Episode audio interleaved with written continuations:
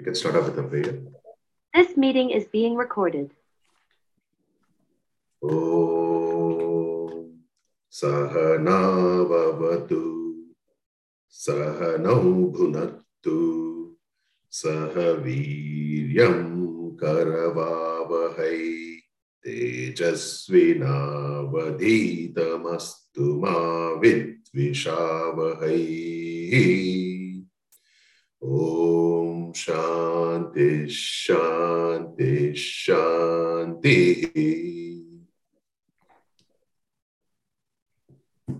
So, good morning, good evening. Welcome.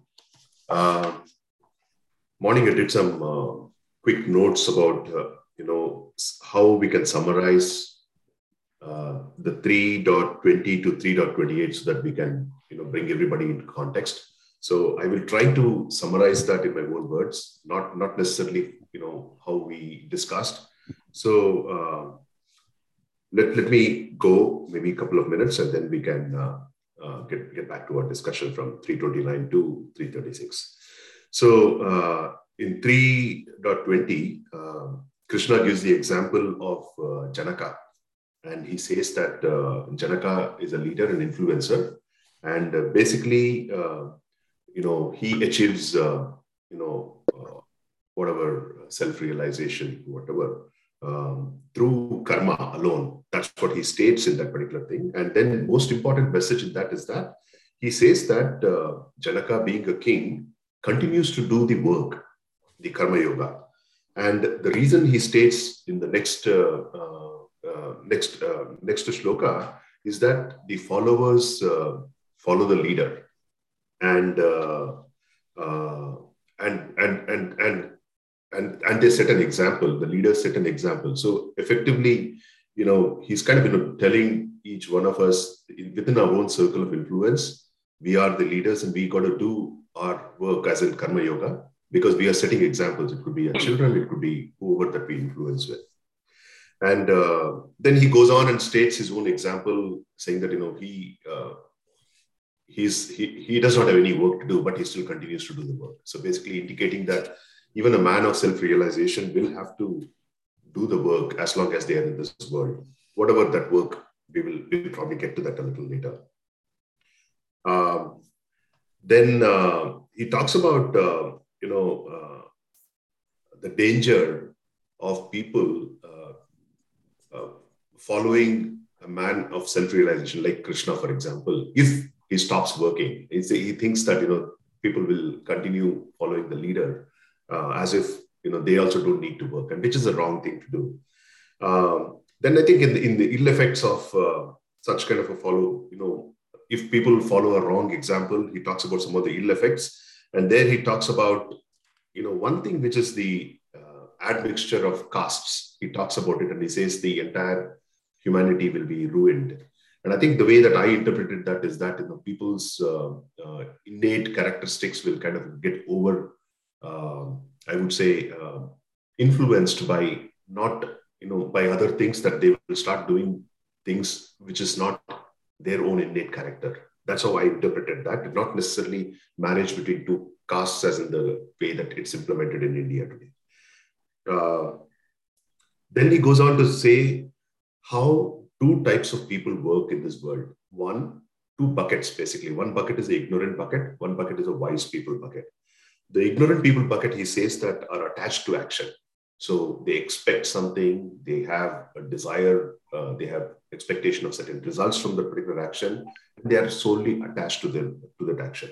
And the wise people bucket are, uh, are the, those set of individuals who are unattached to the work what they do and uh, uh doing the work for the welfare, larger welfare of the people that's how he segregates the two types of bucket. You know, it's up to us to figure out which bucket we fall under uh, in terms of uh, uh, our karma yoga, our, our attitude towards work to is okay. Um, then he goes on to give some advice to, to the people who, who are on the uh, unattached, the wise bucket, saying that uh, do not convince others who are in the ignorant bucket, but you know, uh, gently goad them and make them devoted to work. Basically, he's saying that you know do not convince them uh, about anything. Let them continue what they are doing, but gently coax them towards devoting themselves to the work, what they're doing, devoting themselves to the work. Uh, then he goes on, I think 3.28, uh, uh, 28 and 27 and 28 is what uh, you know we said that we'll cover today. But since we covered that uh, very briefly in the last the last last uh, uh, satsang, I'm kind of summarizing that here. So the 27 and 28 basically says that the gunas in in our prakriti, in our nature, in, in the in the the nature basically they act they act on each other. And um, there is suddenly a delusion that has occurred in certain certain type of people saying that i am acting on it and therefore i own it so that that delusion is what he calls it as ego okay which thinks that it is the doer and that ego if you start analyzing it probably it does not exist but it still exists. So uh, that's how the ego is born for us. And then the 3.28 says that there is two types of interplay, kind of a 360 degree relationship between two entities. One entity known as the thoughts in the mind, which uh, crave for objects in the external world. And then there is another uh, relationship which goes back from the objects in the mind, which influence the thoughts in our mind. So it's between, it's like a 360 degree loop. You know, you, there's an object, it creates a thought, the thought reinforces and goes on and envelopes the particular object. And people are not able to get out of this particular loop because it's actually uh, the thoughts themselves are, are based on the gunas what we have. The objects themselves are based on the gunas uh, uh, uh what what the what the nature has. So it's an interplay of these gunas, but people don't realize that it's the that they are not what this interplay of gunas is. And that's where the problem happens. And that's where the ego starts developing. So that's what I summarized uh, from the previous sec- previous thing. Please add if there's anything that we need to do, and then we can continue from 3.27 to 3.38 till Arjuna asked that question what exactly motivates a person to commit a sin?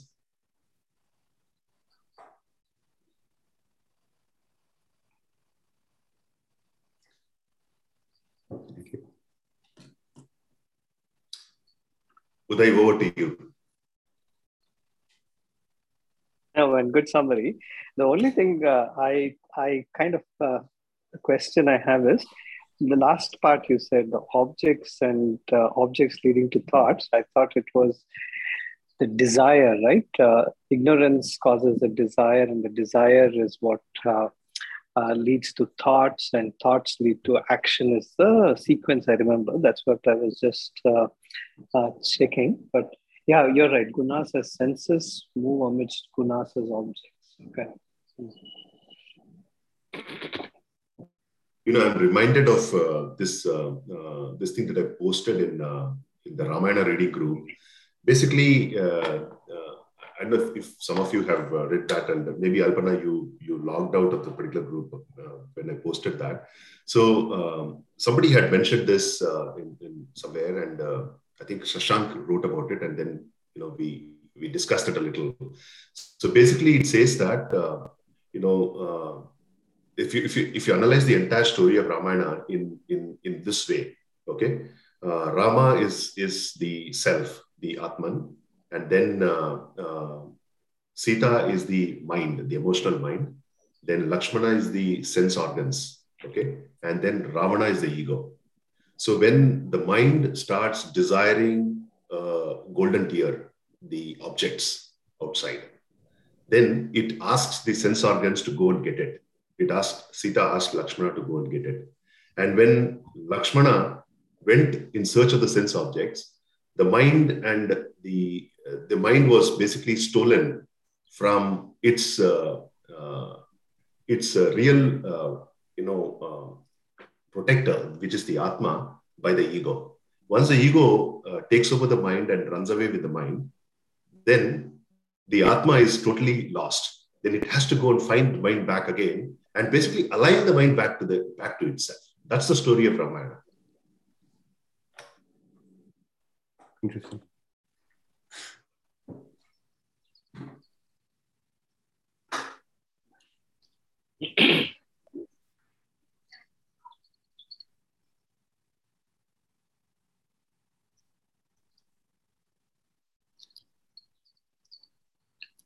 So if I can uh, just on 27 and 28, I mean, I did spend longer to try and get to try and understand it.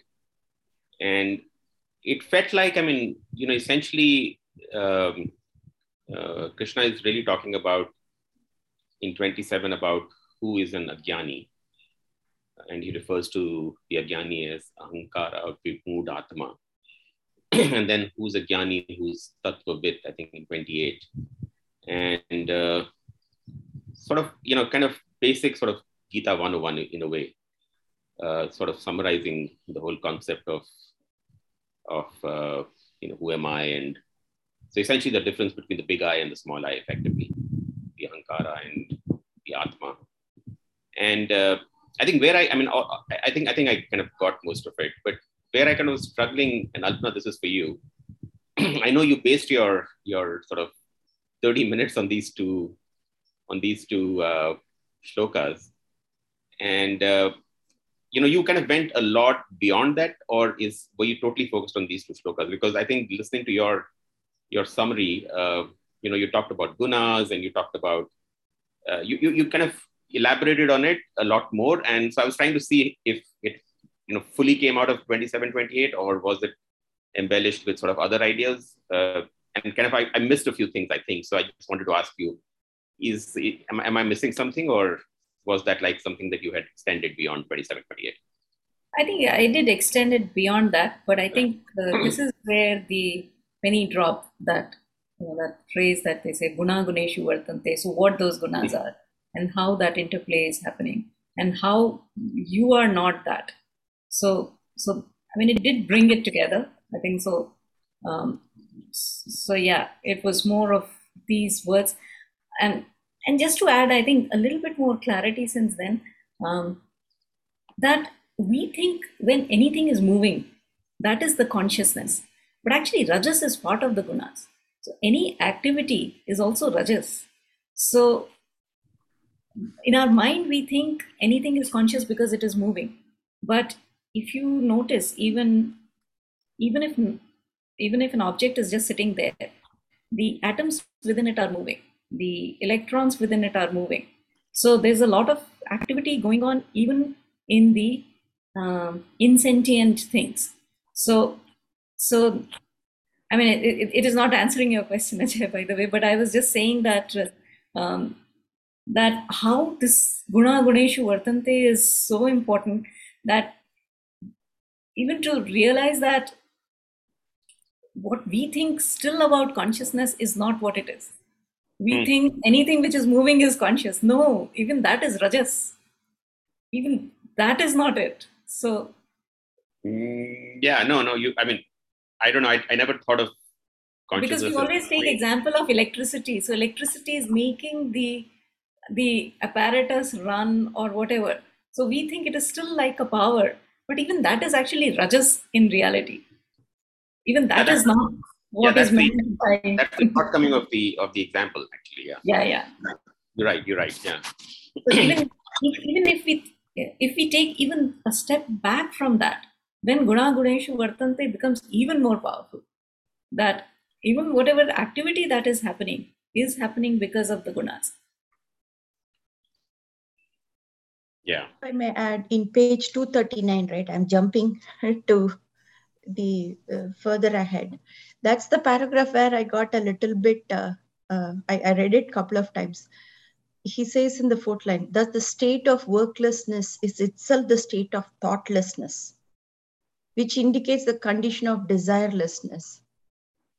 I mean, worklessness is thoughtlessness. That that part I don't understand because we said like you can't be without thought it i mean though though it is worklessness but i mean thought cannot be avoided right even if you're worklessness it was a little bit uh, confusing there for me Shanta, the way I understood uh, it, um, the cycle starts with ignorance, right? Yeah. Ignorance leads to desires, right? Once you have desires, they create thoughts, okay? And thoughts lead to actions. Okay, so in this particular uh, instance where you're talking worklessness is actionlessness, right? Work and action have been interchanged. Okay, so now you try to track it back, right? If you are without workless, uh, without work or without action, it means there were no thoughts to cause the action, right? If there are no thoughts, it means you are in a desireless state, right? If you're in a desireless state, it means you have you have uh, what do you call transgressed the ignorance or you have realized the truth that is the connection the way i understood it It's more specific to an action. Like you can't have action without the thought. That's what it means. you cannot have you yeah if if it is if there is no action it means there is no thought because thoughts is what leads to action We sometimes say don't act without thinking. right? We do that too. that is our vasanas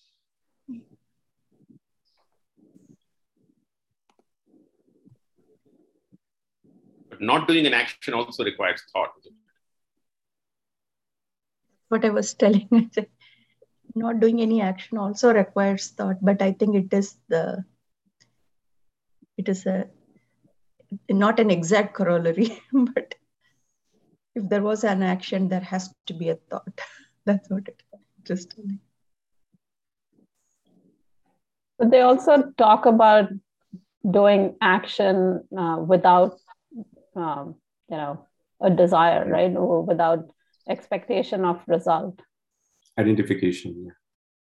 Yeah. right? that's a, that's karma yoga that's the whole karma yoga concept yeah right, right. don't So- attach yourself to the outcome or uh, Mhm. uh, the result yeah, but that uh, but uh, yeah you're right So then, There you know, say. in that sense, then I think we probably still need to discuss what worklessness really means. I think it is Right, just because the is that wording. uh, i- is that is that cycle clear that The cycle, I think, is to clear, but the, right the ignorance leads to tracking it desire back desire is no problem. Correct. It that, that if you start from ignorance, desires, thoughts, and action, it is clear. But actionlessness, that part is a little bit not clear. Actually, even between ignorance and desire, if you want to elaborate. So, so what happens is ignorance is there in the causal body, right? And then we have the uh, the Vijnanamaya. So, so when the pure consciousness is reflected on the Vijnanamaya kosh, that is your intellect, then the then the consciousness takes the takes the um, what do you call it? guna of the Vijnanamaya kosh.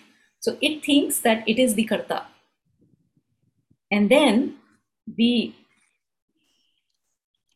the avidya of the causal body that also actually reflects on the Vijnanamaya kosh, and that actually becomes the ahankar. So, so then in the Vijnanamaya Kosh, actually we become the Karta and the Ahankar, those two things. So on basis of that, I think uh, so. So what came first and last is a is a different thing. But because we become the Karta and the Ahankar, I am the doer. Whatever you do, leave impressions on your Vijnanamaya Kosh.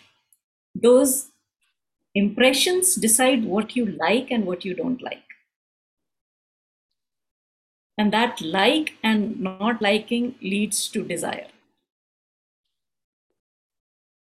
So isn't the, isn't likes and uh, driven by your sanskar. by the by the I'm going to say gunas yeah. as opposed to ankara. so gunas are the gunas are the building block of it. But it is the sanskar. It is the tendencies. It is the uh, it is the conditioning, which is which has been there for millions of births, that decide what you like, what you don't like, and based upon that like and dislike, you have desires.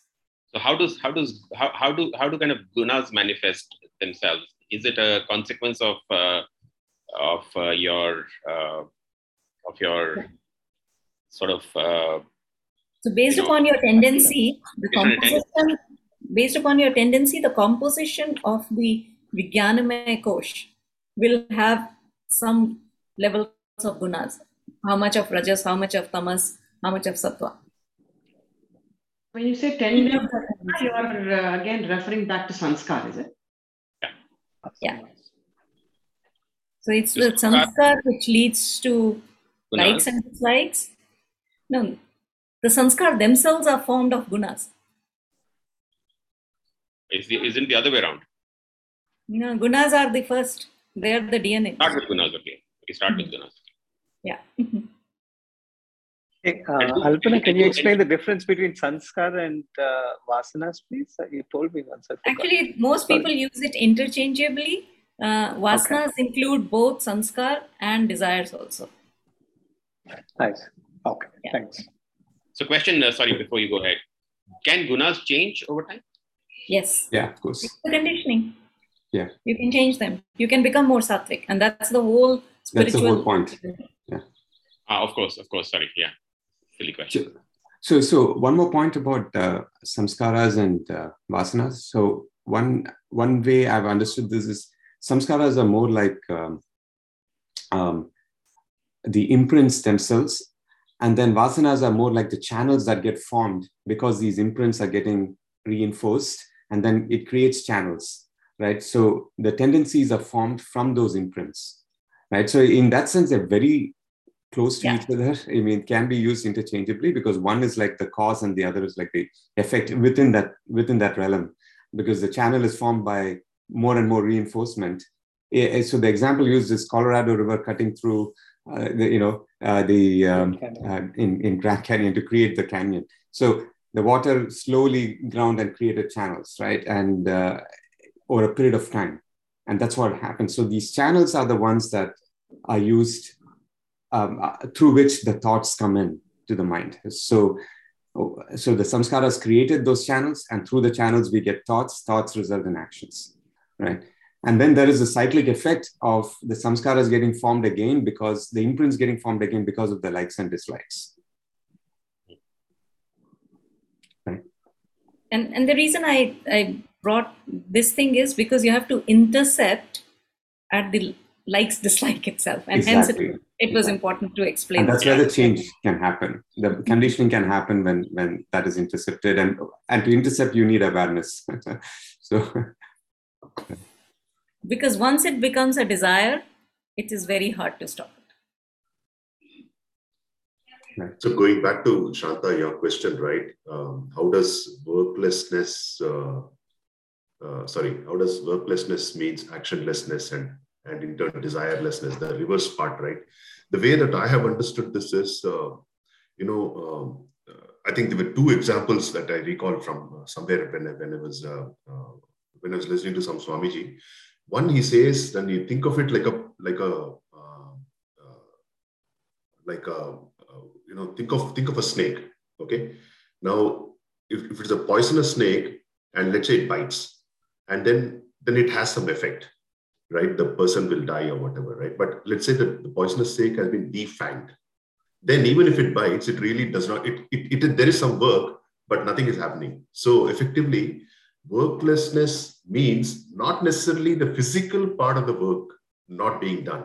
The physical part of the work will still continue to do continue to happen. And when i say physical i mean at the body level at the mind level as well even the speech level. But if if that work has been defanged of the desire in it then it is worklessness And to add to that, Rajesh, in, in when we perform work in that way, the imprints are not left behind, right? So there is more. The samskaras are not getting um, uh, what is what do you call that strengthened because the, the the filter of desire was not there, and hence there were no imprints left behind in the mind. Which means that now you're the conditioning is uh, happening, right? So it, there are no more samskaras getting added. Correct. And that brings me to my second example, which I remember having listened. That's of roasted peanuts. You know, peanuts look like peanuts, but once it is roasted, they can't sprout. Anymore. They can't sprout. So once you once you kind of define the desires of the work what we're doing, then even if we do whatever work that we need to do, okay, then those things really don't germinate back again in, in the mind to create additional work. That's that's exactly what it means by uh, worklessness, uh, thoughtlessness, desirelessness. So, give an example of a practical example of how we will do thoughtlessness, worklessness. It, it could be anything. For example, let's say that you know you uh, you you are uh, let's say you, you you are at you are at your job and uh, you know let's say your goal is to uh, get something done. Okay, and if your if you, if if your goal is only to get that thing done because there is a larger uh, group that is going to if if your mindset is that you know I'm going to get this done because my company is going to get benefited and of course in turn i will also be benefited and that's it right and you stop your thoughts there. Rather than saying that if i do this i'm going to get a promotion. If i do this i'm going to get a bonus right? Then you're defanking yourself okay. doing that. Got it got it. Okay. Do, do the action for the sake of the action itself. So the action itself becomes the reward. You're not thinking about oh, what if I fail or what if this action fails? Then it's wasted time. Nobody's getting benefited or somebody will say something about me. As long as those chain does not happen, uh, then that's. And go back to the question, you know, what VP Rajesh and others asked to Swami Sarvapriyananda. There was one question like this, saying that the more I, I kind of, you know, listen to the spiritual teachings, you know, I see myself not uh, doing blah, blah, blah, in my work life. Is it normal and all that? And remember what Swami SPG answered for that.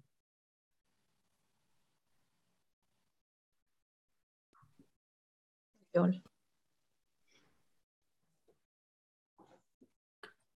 just to connect it back to, uh, and this condition is what, what is um, uh, vairagya, right? Basically, that the the the the fact that we, we are not the desires are going down, and that's also relates to the question that that was asked.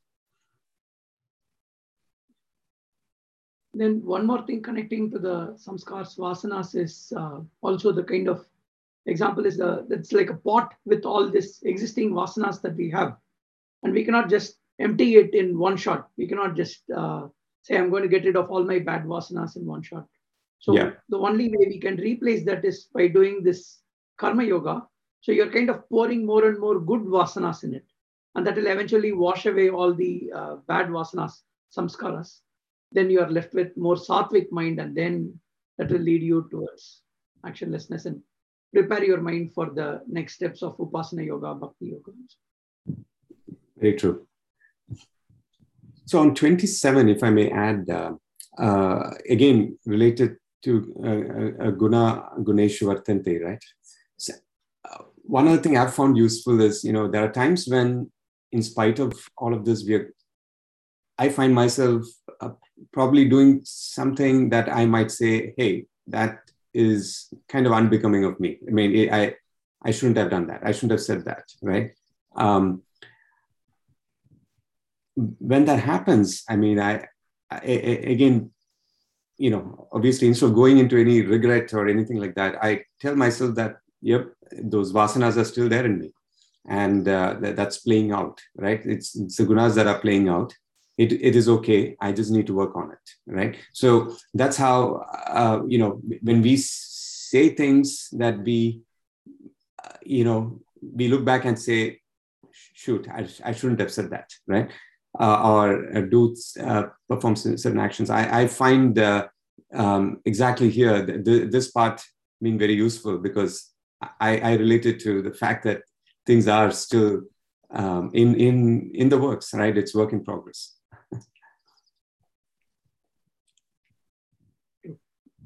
was a nice example uh, Bhagavan Ramana Maharshi gives on 327, 328, uh, the Guna Guneshu. So he says uh, the wise person identifies themselves with the sky there's like a lot of clouds, the clouds clash, there is thunder, lightning, rain, and all these things happening. But they all happen, but I am not affected by it. So I thought that example was very profound. Yeah.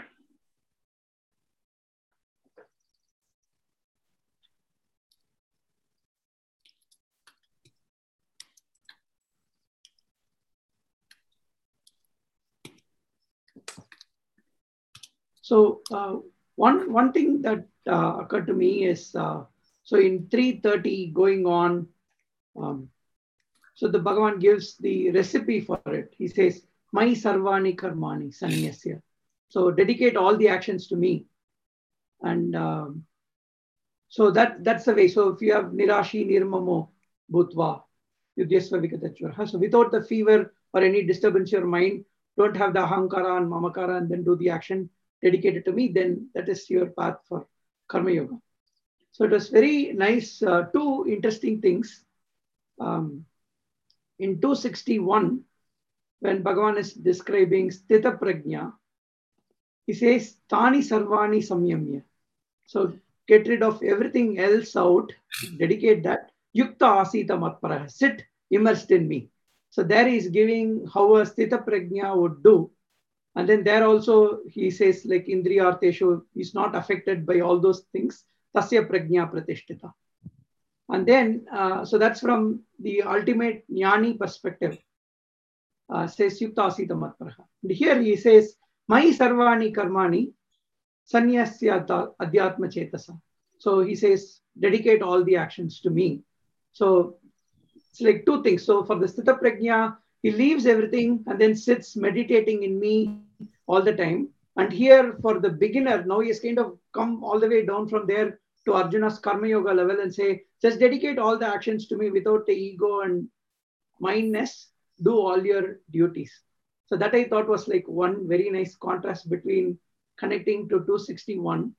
And then the second very interesting thing in that shloka is this is the third time that Krishna is giving a clue that he is the self, he's a self-realized person, he's the Brahman. Uh, so first he says, Yukta Asita Matparaha, sit immersed in me. So that's the translation. So he used Matparaha, me, right? So Arjuna does not catch that. The second time it happens is in 3 3. So Lokesmin Dvivida Nishtam Pura Prokta Maya Anaga. I told that there are two ways in this entire world. Second time also Arjuna does not catch that. Like, why does Krishna say, I told from the olden days that there are two ways, he doesn't catch. Now, this is the third time Bhagavan is making again a reference. Mai sarvani karmani sanyasya. Like, dedicate all the actions to me. And then also he's going to ask some other different question. He doesn't catch like, oh, Krishna is saying me in the self mode. And uh, so it's the third time he misses. I think like finally in the fourth chapter, Krishna gives up and says, yeah, I am this. He has to do the avatar reveal, the big reveal uh, himself. But uh, th- it was very interesting. The third time he says uh, in first person and Arjuna doesn't catch it. How did you know to connect the 2.61 from 2.30? I'm just curious. I just noticed the same pattern. The, the, so the one is the Yukta Asita Matparaha I and this thing. So that's uh, pointed out. And then it's the same pattern, right? Tani Sarvani Samyame there, it's uh, there and here Mai Sarvani Karmani. Shanta, just to let you know, Krishna too. remind you of don't know. Krishna's I don't profession. know. Like, huh? You have to be in Google. Shanta, just to remind you of Krishna's profession, he does machine learning for Google. That's what I was asking. Like, you know, how did he know And to also, refer to the reason he's called Krishna too. So you, you stare at it maybe too much and then you see patterns that probably do not exist. But this, this does seem to make sense though, right? Like giving all this, Krishna is giving all these clues and uh, he's not catching it. In fact, uh, Chitra? Swami SPG, just one one more. Yeah, go ahead. Yeah, this one. Uh, SPG says he it has all the three yogas. The Mai Sarvani Karmani Sanyasya is Bhakti Yoga. Uh, Adhyatma Chetasa is uh, Jnana Yoga. And the second one, Nirashi Mamo Bhutva Yudhyasva Vigatajvara is Karma Yoga. So all in one shloka. Yeah, Chitra. Say Chitra. it one more time. One more time, Alpana. Oh, Mai Sarvani Karmani Sanyasya. So dedicate all the actions to me. That is Bhakti Yoga. Then Adhyatma Chetasa, established in self. So that is Jnana Yoga. And Nirashir Nirmamo, without hope and without mamatva. um, Yudhyasva, do the, I mean, fight uh, Jwaraha without anxiety, without any fever. So that is Karma Yoga. I think this is also the first time that uh, the karma is connected to bhakti in a way, right? Like this is the first time Bhagavan says, believe in a higher power and then do dedication to that. All along it has been do it because you will break the cycle, do it because you will clean yourself, do it because you have to do it and enjoy doing it, and so on. So he's been giving all these reasons. And I think this is the big shift here. Like uh, the, the bhakti yoga is connected. Do it for me, dedicate it to me, and then you will be fine. So it's like a practical trick for, I think, the 99.999% of us where um, we, we cannot just directly jump in and say, I will do it because it needs to be done. We need to have a greater uh, purpose dedicated to it. So, and God is a very easy way to connect saying, okay, I'll do it because I will please the God and uh, just thinking out loud. Yeah. Yeah, um, I don't even know if it's um, valid right now because we've discussed it a lot, but I just thought um, um, it was very interesting. Uh, 3.30. Um, he talks about um, renunciation of action only means giving up of the wrong motives behind the action. And the purification of motives is possible only when the mind is made to sing constantly the divine song. So I thought that was a very um, nice correlation between um, how do you give up on the motives, right? So it's it's all very easy to say, okay, whatever action I do, I will dedicate it. But uh, to get that motive, I think we have to also work on, you know, uh, work on purifying the mind, basically. So if it's always, you know, the mind is always in the thought of the divine, then the action will automatically become, uh, the motive will automatically go away. So um, I, I, felt that was a very uh, nice connection uh, Swami Chinmayananda has made. I just want to bring that out.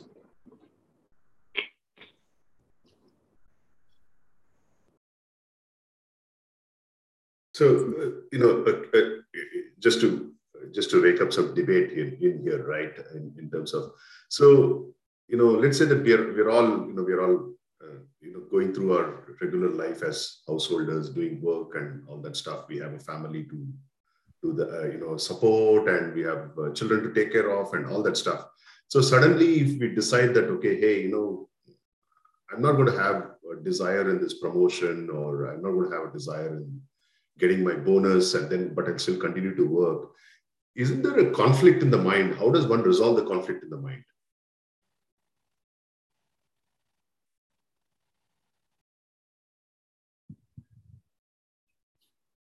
I'm not sure. What is the conflict? I didn't quite. Yeah, catch. Rajesh, what is the conflict? Yeah. The conflict is, you know, um, I have a family to support and I want a promotion. And at the same time, Gita is teaching us, okay, you know, go beyond that. So, and not focus on that. So, how do you resolve that conflict? Well, I Rajesh, think I told uh, you not to reveal our personal discussions in the group. No, I'm just joking. No, I'm just joking. It's it's mostly like I think like a conflict for a lot of us when, when we read the scriptural books is that how do we reconcile this with like our workplace where we have to do things and make some hard decisions. Well, Rajesh, that was one of the question or related question that somebody has asked Swamiji last week, SPG, and uh, that you know I'm I'm sort of not getting excited about work and uh, I'm being passed on for promotion, etc. Is this good or is this expected? And he said, yes, that's true. Uh, it, that is the good thing that you are, you know, uh, not not you're getting passed up for promotion, etc., and you are more involved in reading Gita and scriptures and whatnot. So I think uh, if you really truly believe it, then probably there's no conflict as I see it. The question is if you don't fully believe it, then there's a conflict, right? Then how do you resolve? That's the point that I'm asking. Oh, okay. Well, then you go back to reading Gita.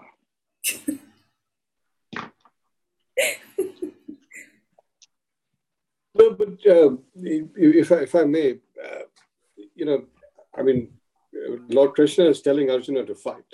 He doesn't want to fight. And he says, Your, your purpose here is to fight.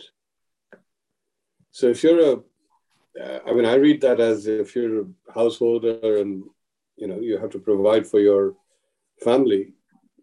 then if you're owed a promotion or a raise, uh, you feel a offer, you should ask for it and and there's there's action that's lacking you know. So so it goes back to work as worship.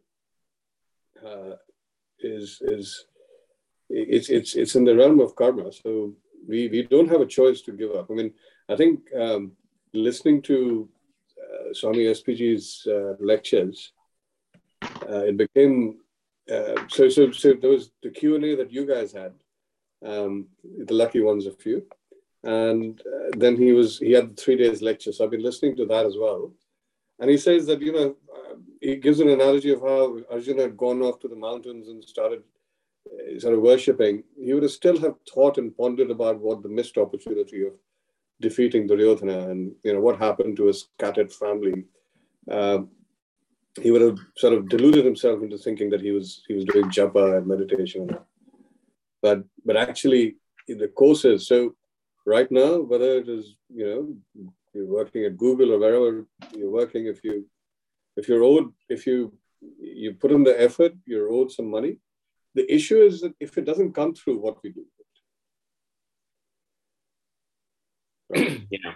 So so so that effort to mm-hmm. to to earn that money and to ask for that and all that should be there.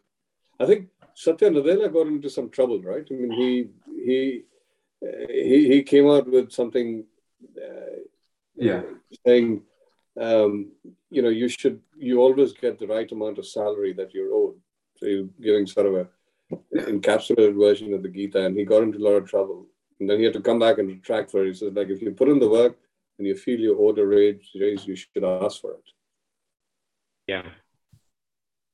Actually swami p kind of uh, you know this is a question which i'm sure a lot of people have but he kind of puts it uh, quite nicely. He says, of course, you've got to begin by putting in the effort because if you don't put the effort, you know, then you know you've kind of missed the point, right?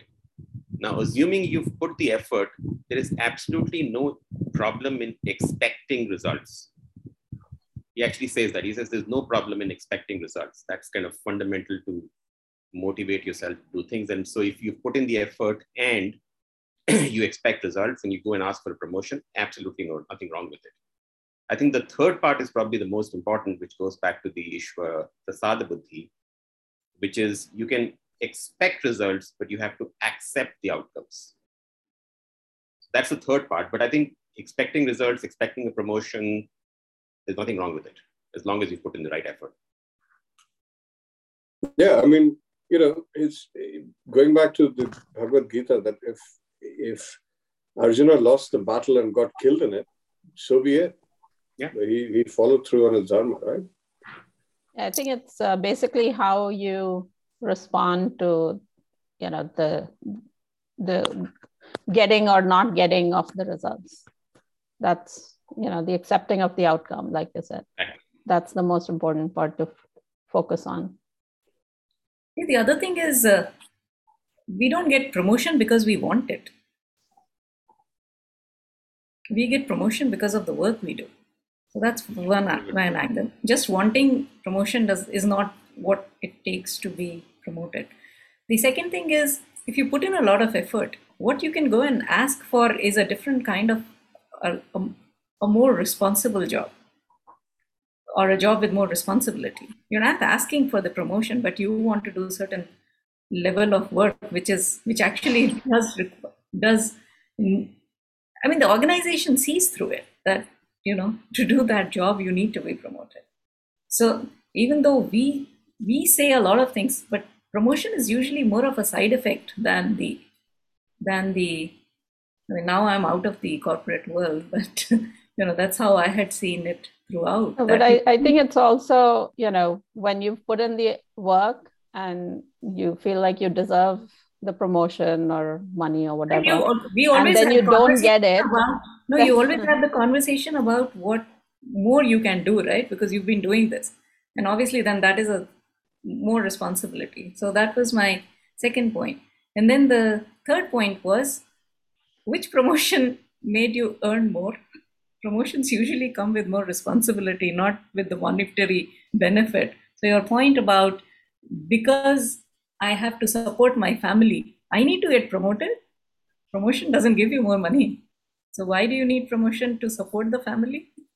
So, those were my three points. Usually, promotion does come with more money. no, at least, at least in most most corporates, it say no, no, no. We'll give you the promotion. In fact, they don't want to Not give in you my money, so experience, but give anyway. the- Yeah, you yeah but promoted. but i think the the thing there is um you know the problem or the conflict happens when you have done the work and you you you feel like you deserve that promotion or that raise or whatever and then you don't Yeah. get it or you don't get it at that time and then how do you react to that situation you know that's No, no, no, where that is that Yeah. absolutely is there. But even from the from the point of even expecting it, I think I, I was just thinking about those things. I think the in- is very important to understand, right? You know, when we say promotion, is it the is it really the money that need that is required to support the family, the title, the visibility, the social positioning? There is a lot going on there behind promotion. I think that needs to be understood. And we know that in the current corporates, the job band ranges are much, much higher. So there are times when the conversations happen. Yeah, you may not get the title, you may get the hike, but people are still disappointed. So you still want the title, you still want the hike. So the, the entire thing needs to be dissected as to what's the intent of that promotion. What are you really interpreting promotion as? Yeah. It's In basically uh, a reward a- for the effort that you've put in and you're expecting some reward you know and how you whatever you tag that reward you know that that you desire it really comes back to that right and then you don't get it Yeah. or or you get it and how do you respond to either of those situations In switch, fact, I have uh, switch the seen other way around. Where just just one more point, Rajesh, before you switch it. That that in fact, I've seen that people, some people don't want promotion because it'll come with more responsibility, and hence they can't support the children back at home. So I've seen that as well. So it's contra-intuitive, but then it is more about the desire and the social status, etc. But to support the family, people, some of, I have seen people not wanting promotion. Okay, I see two hands raised. Uh, Chitra and Gunz, why don't you go ahead before I uh, tell my point on switching the topic? Hey, Chitra, go ahead. You were before me. Thanks, thanks. um, no, we we are talking about I put in the work, and so I can ask for whatever raise promotion. But my question is, how do you decide that you have actually put in the right amount of work? Who decides it? I, I'm just curious to know. Um, because it could be that I decide that it is the right amount, but maybe the team I'm working with decide it's not the right amount. So I think it, it, it, it's definitely all in one's own mind right? I i feel like i have done the work and i feel like i deserve xyz and so it's all in in one's own mind i think No, I think it goes back to then the fact is that, um, again, then that means you're not actually asking for the um, hike because you want the money or you need the money, but you're asking the hike because you think you deserve it. Is it, yeah absolutely Yeah. it's all about me right So just to, just to uh, I, I know I'm probably digress, digressing here, but um, just on the topic of promotion, the way I tell my team is, hey, you, know it if you're already working at that next level. A promotion is just a stamp. That's that's pretty much it. You're, already doing the work of what is expected in the next level. So once you do that, and not only you, others also know that you're at that next level. So it's never a surprise when somebody gets promoted, and it's never it's not at all a surprise. Then you have done the right thing. It's pretty clear you know. Anyway,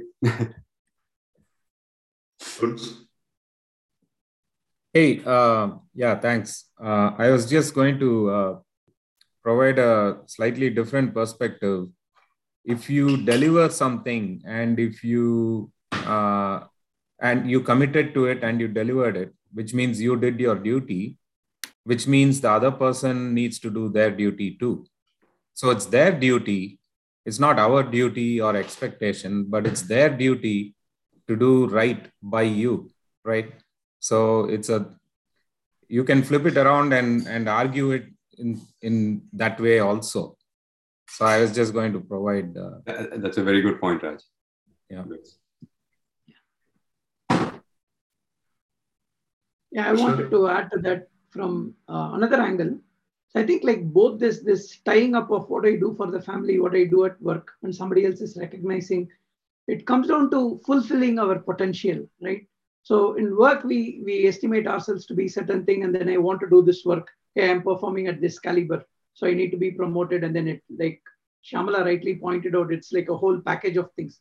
It's the the the recognition, the money, the work related things, and then the seniority in the company and so on. All of them uh, come together as one one bundle.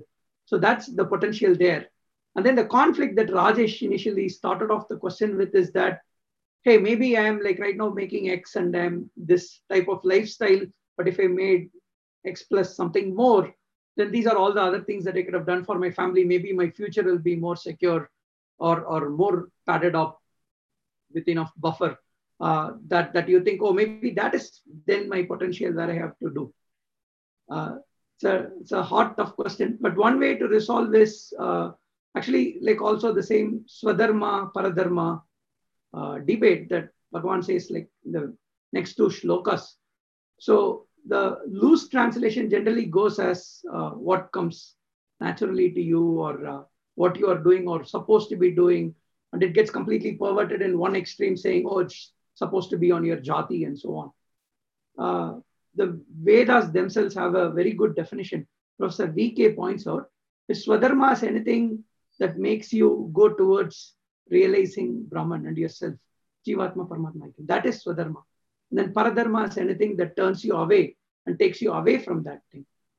Uh, and then tying this back to the original thing of, oh, we have our potential and we want to do this. We likely go towards because we think that is going to give us happiness, right? And then all along the world, there have been like infinite, countless examples being provided. Those are not the things that provide you happiness. There is something else that's the true infinite happiness. And like one way to go towards that is doing your uh, swadharma. So in this case, like maybe the potential or doing better for my family and doing the work and then getting the promotion and doing it in a senior level, maybe that is the one that is making you do your karma yoga and the, with the right attitude in which case you won't actually expect the result, but you will just do the duty and then the results automatically uh, happen. Then one final point to tie, I saw how this was very nicely tied with the four purusharthas, artha, kama, dharma, and moksha. Artha and kama are prarabdha based. You can only do your duty. You do not know if you're going to get the result or not. But dharma and moksha, they are within our control. That's the free will part where we get to make the choice every single second. Are we doing the correct thing with the correct attitude or not. So I thought that was a very nice uh, dichotomy there. Very well said. Yeah. A great discussion. Thank you. I, I, I, the reason why I, kind of you know asked that it was it was obviously a, a question that was uh, uh, meant to trigger this debate. The whole idea was that you know uh, we sort of get um, involved and sometimes we lose track of who we are and to VP's original point, go back and read Gita. I think that once in a while that dose is required because you know at the end of the day, I don't think that we we are asking for something. You know, let's say in promotion or a job, uh, you know, better salary or whatever, or a title or whatever, is all to satisfy that uh, that that uh, you know that entity that has come within us suddenly called as the ego, right? Which which says, okay, I want it, I deserve it. But the point is, you don't even know who you are, right? And if, that, if you don't know who you are, then how do you know what you want? There was recently an article uh, somebody wrote I think his name is Joshua Burgess. I might have posted it in the Gita group. But he says he coins this term called mimetic desire. That like a lot of us do not know what we really want, and we want it only because everybody around us wants Yeah, that. So we are kind of conditioned by everyone else wanting something, and then we say, "Hey, I look, I look, all the cool people are living in this neighborhood. I want a home there." Or all the interesting, smart people are this particular title and recognized, and then hence I want that, and so on. So it was a very uh, interesting way to look. I, I- remember Swami P mentioning this in one of his lectures. Um, you know, finally, if, if you if you if you keep extrapolating this, we- we're really seeking uh, peace of mind, uh, security, financial, otherwise, physical security, or financial security, and otherwise, and contentment. Right? I mean, so if you look at these three, but then we think by getting more power, more money, and whatnot, we we can be more and more secure, and hence we go after it. But then he talks about the example of politicians who have the money and the power, but they are the ones with the bodyguards. I mean, they, they are the least secure, right? If, if you really think about so he, he talks about how uh, we think that that's that's kind of where the security I mean, by amassing wealth or amassing power uh, you, you get more security. But then if you look at people who already have that they're the ones who are very insecure in that sense um, right? So uh, can we learn a lesson from that right? Instead of going through the same path and then getting burnt by it um, it, it was his point right Actually, that uh, Nirashi Nirmamo captures it very well. So, um, Nirashi is uh, uh, so don't live in the future because if you have expectations, you're actually thinking about the future. And uh, Nirmamo means uh, without sense of possessiveness. And possessiveness comes uh, for the things which are from the past, in the sense any any relationship built in the past or anything you've achieved from the past you become possessive about that. So live in the present not in the future or past. So the two words actually capture that for karma yoga. And he uses very powerful words you know something like dead past and you know unborn future. Very beautifully uh, yeah. used words. Yeah. I, I kind of you know, Yeah, keep yeah. reading it I, I remind myself that Swami Swami Chinmay- Chinmayananda was a uh, was a you know uh, journalist. No wonder he has such a gift of the gab, right? Beautiful. Sorry, I'm just listening to all of Likewise, this. Swami Dayananda too. Both of them are journalists in their previous lives. Yeah. But you know, listening to this conversation, I mean, I am sort of not fully there, and maybe you guys are further along. But as a grahastha, I think expecting is totally okay. I don't see why that should be a problem. I think, you know, the whole karma yoga piece is around how you react once you once the result comes, which, which may or may not be in your favor.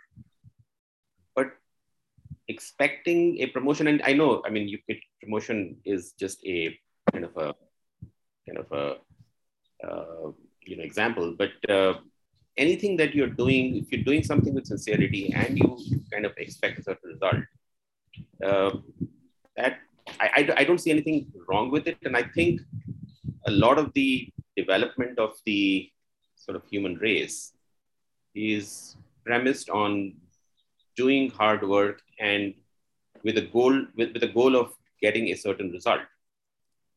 Uh, and to that I, I don't have any any sort of quibble, quibble with because that is fine. I think the only thing that i think that people miss is that they for example if you don't get a promotion they don't self-reflect and say why did i not get a promotion? Rather than kind of you know being like a crybaby and saying i didn't get a promotion so i'm going to kind of throw a fit.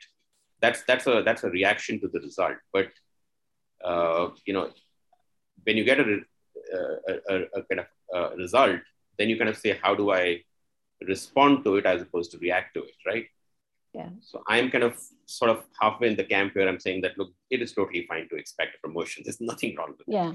Uh, I'm in your I camp mean, too. I- I I think it's I- I- most important how you uh, respond to that situation.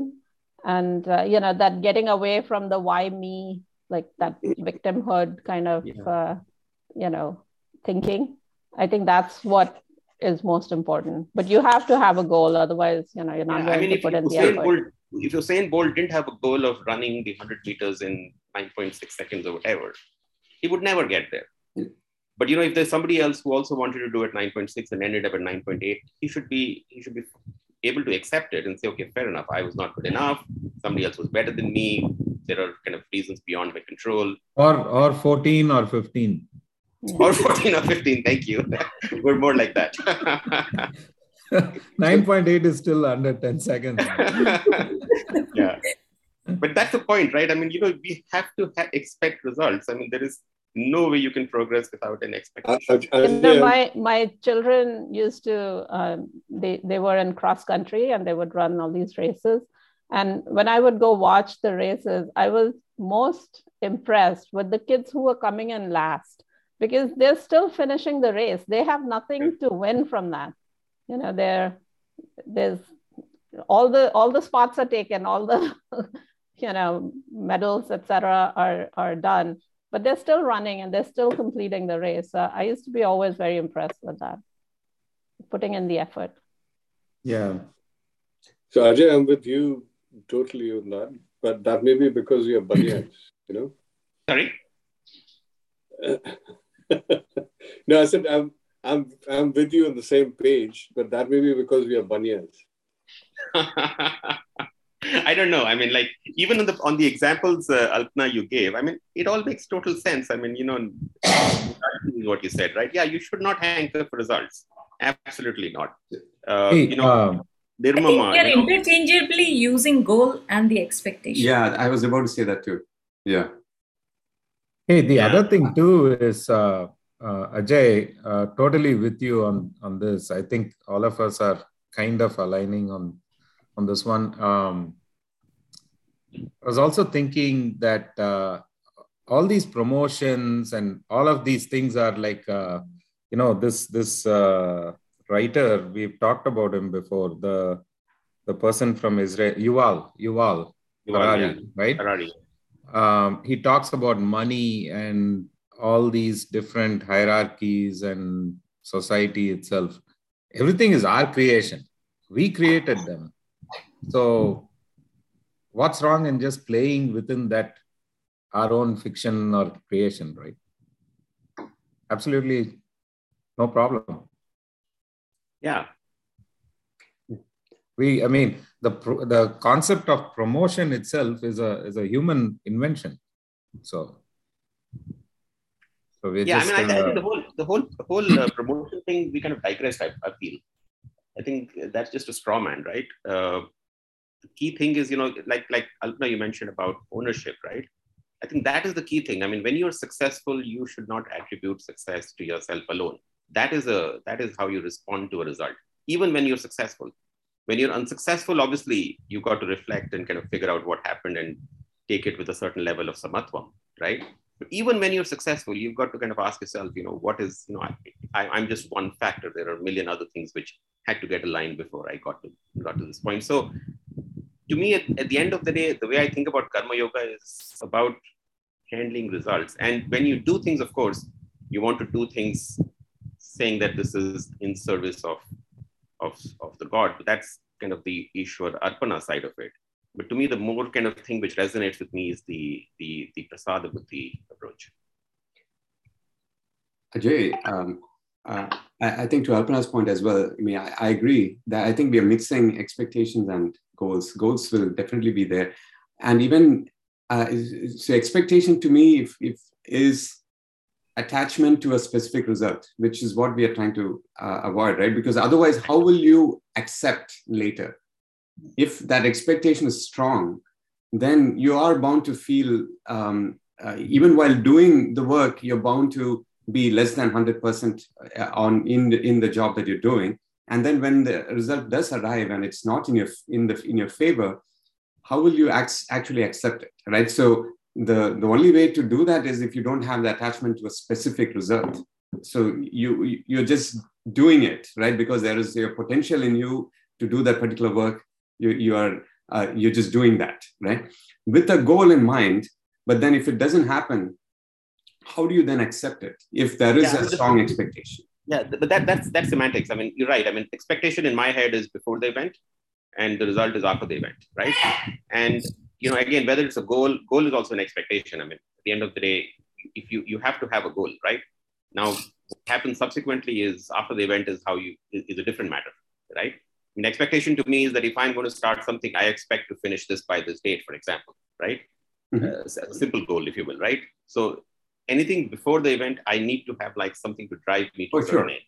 That- Yeah. But at the end of the day, after the event, you know, you want to just kind of make sure that you're not sort of getting ahead of yourself. But even while doing it, I think that's where the key thing is, right? Even while you're performing the job, if there is a strong expectation of a specific result, then you're you, you are not as efficient because your mind is preoccupied with that. Am I going to get that? Is it going to happen? Will it not happen? Isn't it? So, but if that part is taken out, it doesn't matter uh, one way or the other. There is no thing called success. There's no thing called failure, right? There is no success result and a failure result. The work itself. So then there is only success in, in that sense, because the work, that the fact that you're able to do it and you're doing it is itself the um, uh, the main thing, right? Because now you're looking at that work not as for that material result that's coming out of it. You're looking at that work in a higher plane. That um, uh, uh, this is actually helping me with my cleansing of my mind, right? So you're, you're elevating that to the next level.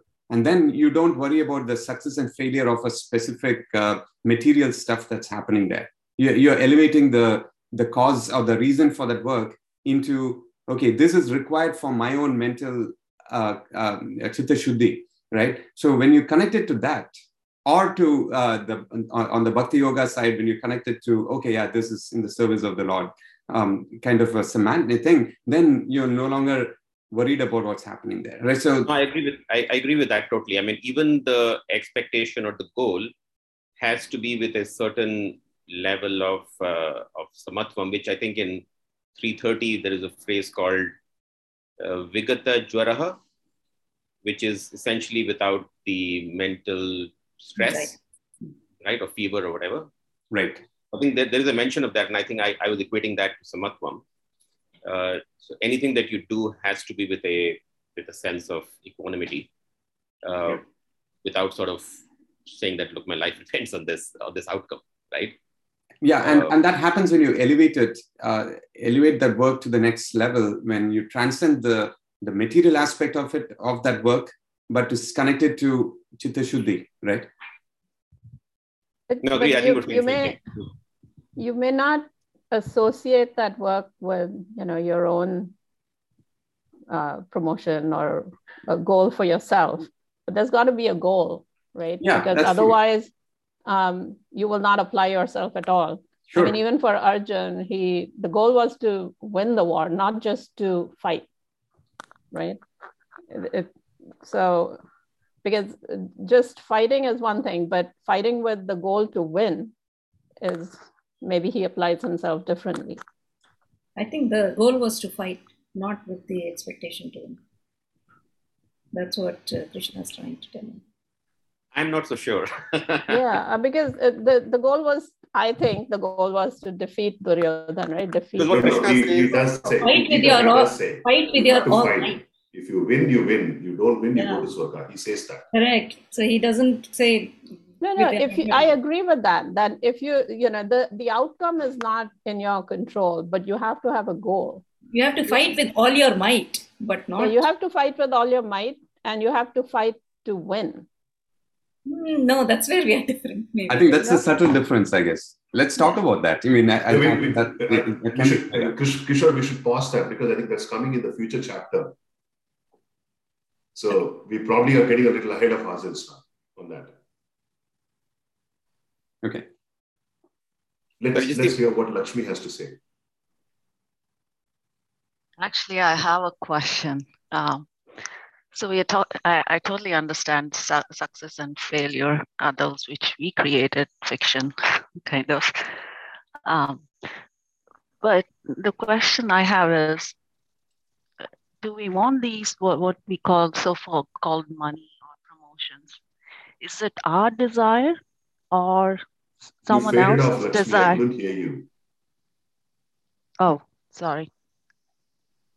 So what I'm saying is the so-called promotions or money, uh, is it our desire or is it someone else's desire that we are trying to fulfill?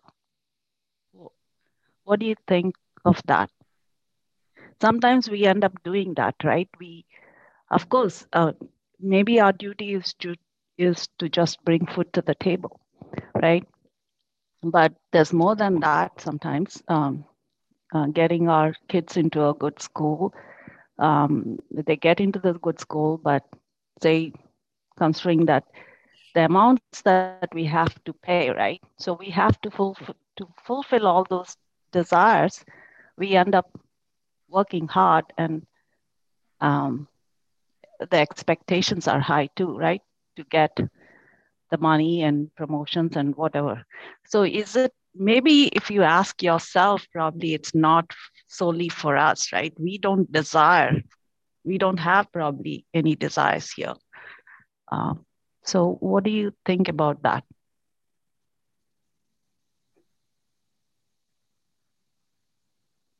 Does it make sense?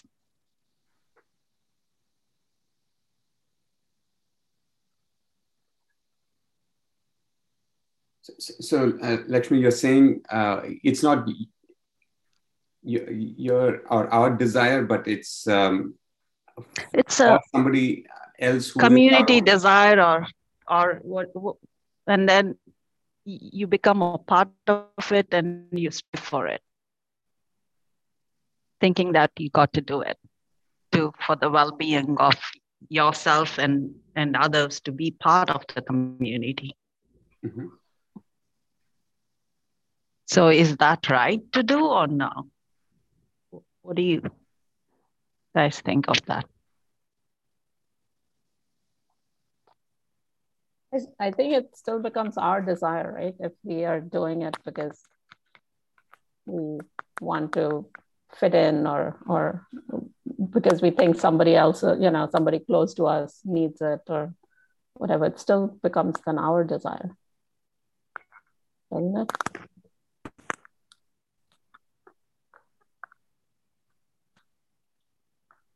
And again, that, that, there is nothing wrong in having goals right? I mean, we, we are not seeing that.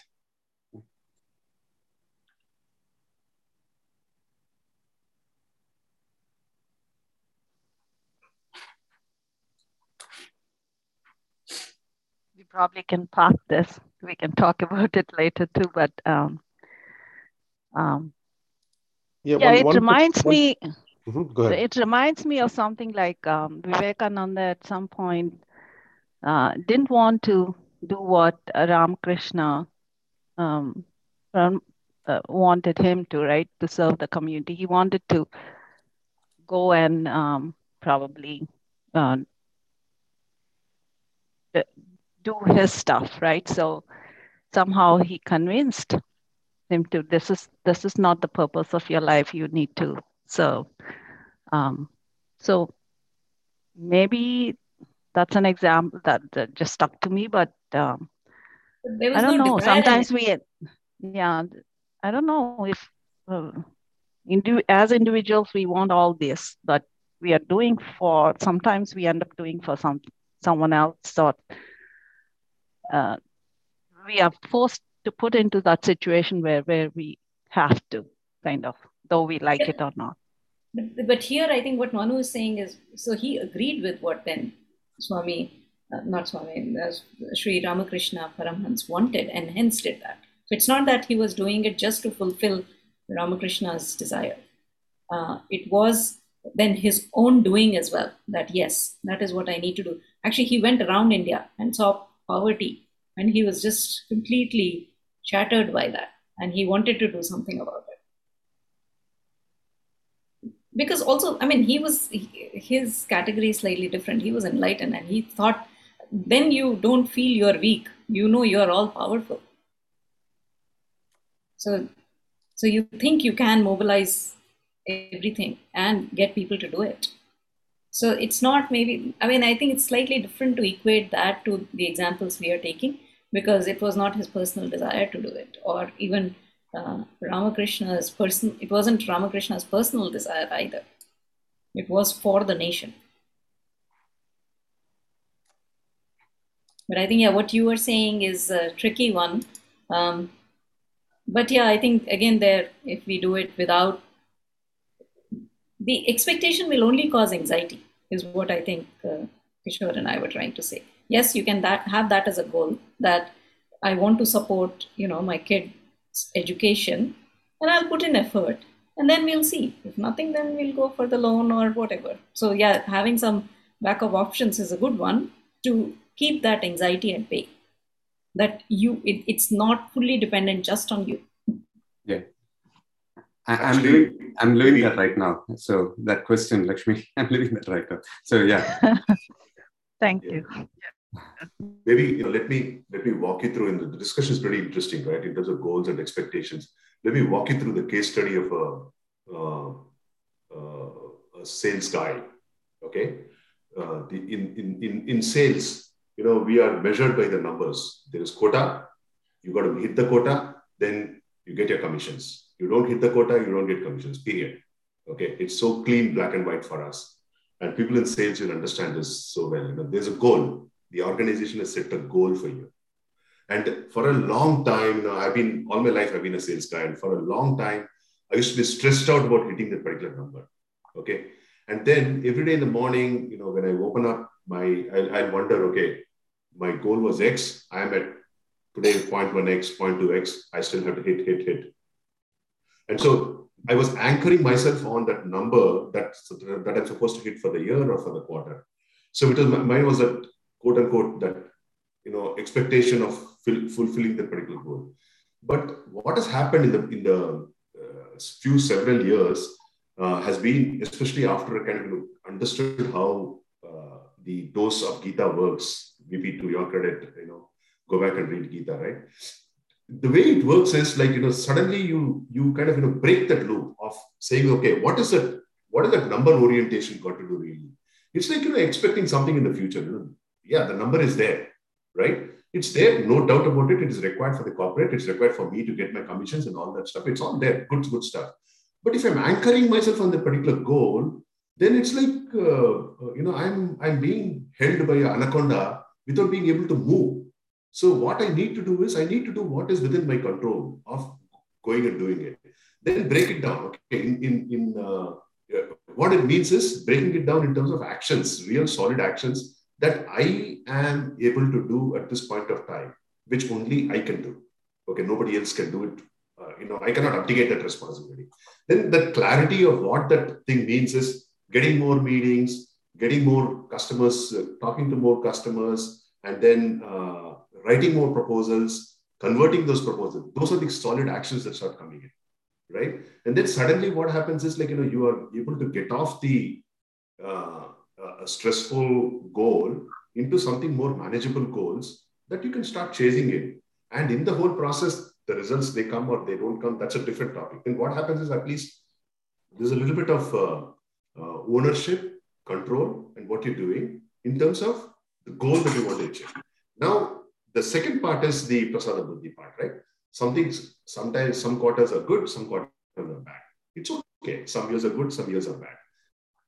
You know, in the past, I used to struggle with it, okay? One year it was good, one year it was not bad. And then how do you manage that? But now, over a period of time, you know, when you get that, yeah, have you done your best in terms of putting together that work and focusing on the work? And rather than focusing on that number that the corporate has set for you, then it becomes life becomes a little, little bit more easier. Because what happens is you see a continuity. Okay, you've done you focused on a lot of activity to get that particular goal, but they have not resulted in this year. Okay, this year is a fictional year, but the point is the activity is not going to go waste. The, till December, you've done the activity, the deal is not closed, it closed the next year.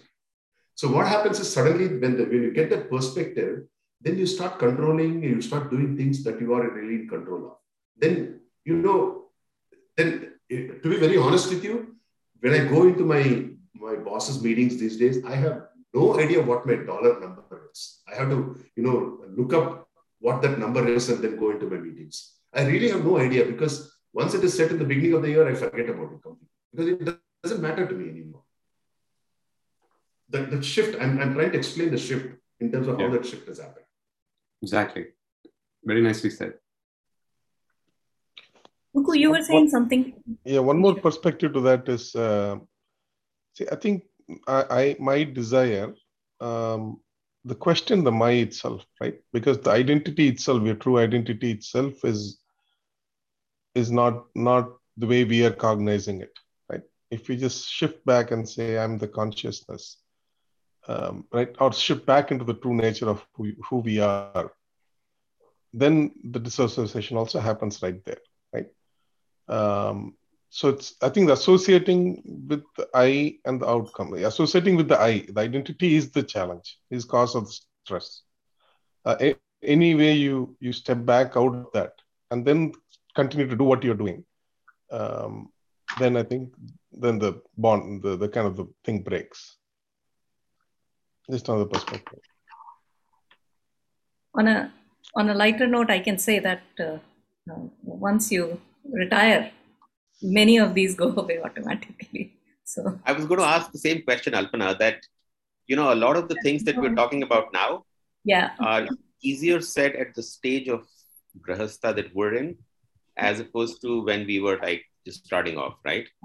And, and so, far more easier said by me, who's retired. So no, no, no, I, no, I have just, no goals, right. I no mean, I- promotion. yeah, I mean, only promotion also- I can get is to become a grandmom, for which my kids need to do a lot of things. Nothing else till then.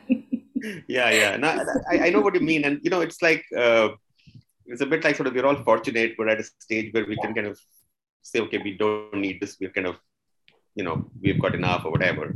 But somebody who's kind of just starting off who's got like a million things to kind of do and family to support a sick parent whatever right?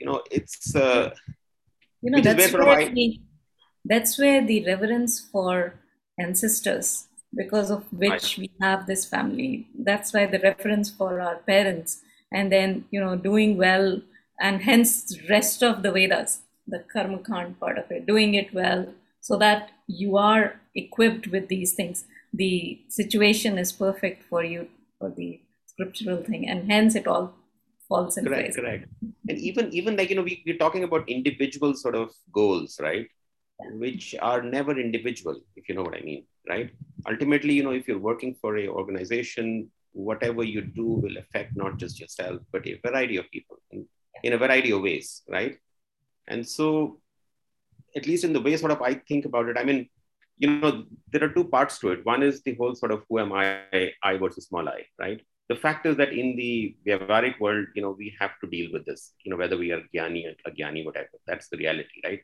Obviously, not forgetting that who, who we are, right? And the other part is that, is that, uh, you know, when you do something, you've got to look at sort of what is the impact on the wider sort of, uh, you know, setup. And uh, so it's kind of, you know, if you are a grahastha, if you're in the grahastha stage of your, in the ashrama, right, in the grahastha ashrama, your duties are not just to yourself, but to a wider set of people, right? And you've got to be cognizant of it. That's how I think about it. Actually, actually it says in think- Grihastha the duties are for everybody else, not for yourself. Yeah, I mean, yeah, ideal is to be nishka, nishkama, but of course, you know, at the end of the day, we all need to kind of it's it's it's a it's a transition, right? So if you are a grasta to have like a a goal and work towards it, I think that is to me, to, in my head, you know, obviously, you know, to say, you know, with Bhagwan ka Ashirwad and all that is fine, right? And that's important, right? But you've got to do with a goal and with a goal, with a with a view to accomplish that goal, right? Because it is, you know, to say, you know, I will just do it and you know what will happen will have will happen is a bit sort of suboptimal in my head. So Ajay, I would say, uh, and again, yeah, in this point also I will defer. Having that that uh, adhyatma chetasa, that I am not this, definitely helps. And uh, it certainly helps. It certainly helps. At least it certainly helps me at, at the way I am. But and the at the way I look at it is that if you look at so so I'm involved with or I'm associated with one ashram, and I've seen the running of that ashram and how they run it. They run it, and the way it is run, their family is much bigger than what our little families are. They don't have even source of income, and how they run it still with the nishtha and you cannot leave it on ki acha khana kahan se aayega? So so and still they can do it with i mean they can run that grihasthi you can call it as a grihasthi of the brahmacharis. Uh, it is phenomenal. So i think we do take upon it more than what worry we need to. Perhaps yeah you're right. Yeah yeah and they work far more than us. So, so it's two minutes past 7.30 any last comments on this? Did we cover what we were supposed to cover today or did we take a diversion? I think in my view in my mind uh, we probably covered it with a quote unquote uh, mundane question. And uh, you know if we think that we've not covered it happy to you know push it off to next week. One, one, one, one comment i think uh, i just remember my guru used to say uh, even if you win the rat race you still are a rat right? Yeah. you just need to recognize that. So that is that is a key right? Uh, if you want to I mean you can do everything but if you, you can win or lose it but even if you win it, you need to recognize you're the rat. So just just a comment. I think next week we should start with 35. I think we should spend a little bit more time on the 35. okay We do 31 and all uh, because I, I only heard 30. I haven't read 31 to be honest. Actually, rest we did cover. Yeah, we haven't uh, discussed Arjuna's question and the answer. That is 36. That's 36. But 35 as well, where which says no? Shreyans Swadharmo Viguna Pardharmat That one is, I think, a, another key shloka. So, so probably we should start with 35 till end of the chapter or? We'll do till forget uh, you know uh, after that we will have to do a three minute uh, debrief each one of us. And i know that some of some of you in chapter two you kind of you know uh, um, said no that you will not do it but i'm hoping that you will do yours and get us on your your your learning so we can also learn from you okay cool so we will do till 35 to end of the chapter and uh, for the for the next week. Okay. So with that, uh, let's conclude with our prayer. Sorry, we are four minutes over today. Om Sarve bhavantu sukhinah Sarve santu niramaya सर्वे भद्राणि पश्यन्तु। मा कश्चित् दुःखभाग भवेत् ॐ शान्ति शान्ति शान्तिः। श्रीगुरुभ्यो नमः। हरिः ॐ